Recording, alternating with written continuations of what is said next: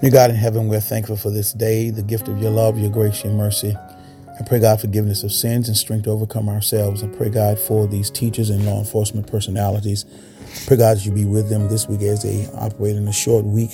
I pray, God, that you bless them as they get ready for spring break. May they be, may they be refreshed and rejuvenated uh, in relationship to the teachers, in relationship to law enforcement personalities. Give them wisdom as they deal with people who are on break and as they deal with the culture at hand. I pray, God, you give them the wisdom to know uh, what to do in particular situations, whatever that may be.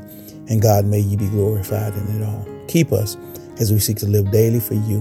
Uh, if there's people are broken and hurting and sick, heal them in their bodies. And God, if by chance someone does not know you and have not accepted you as their personal Savior, may you, Lord, introduce yourself to them that they might be saved, free and clear, uh, to live life abundantly. We love you.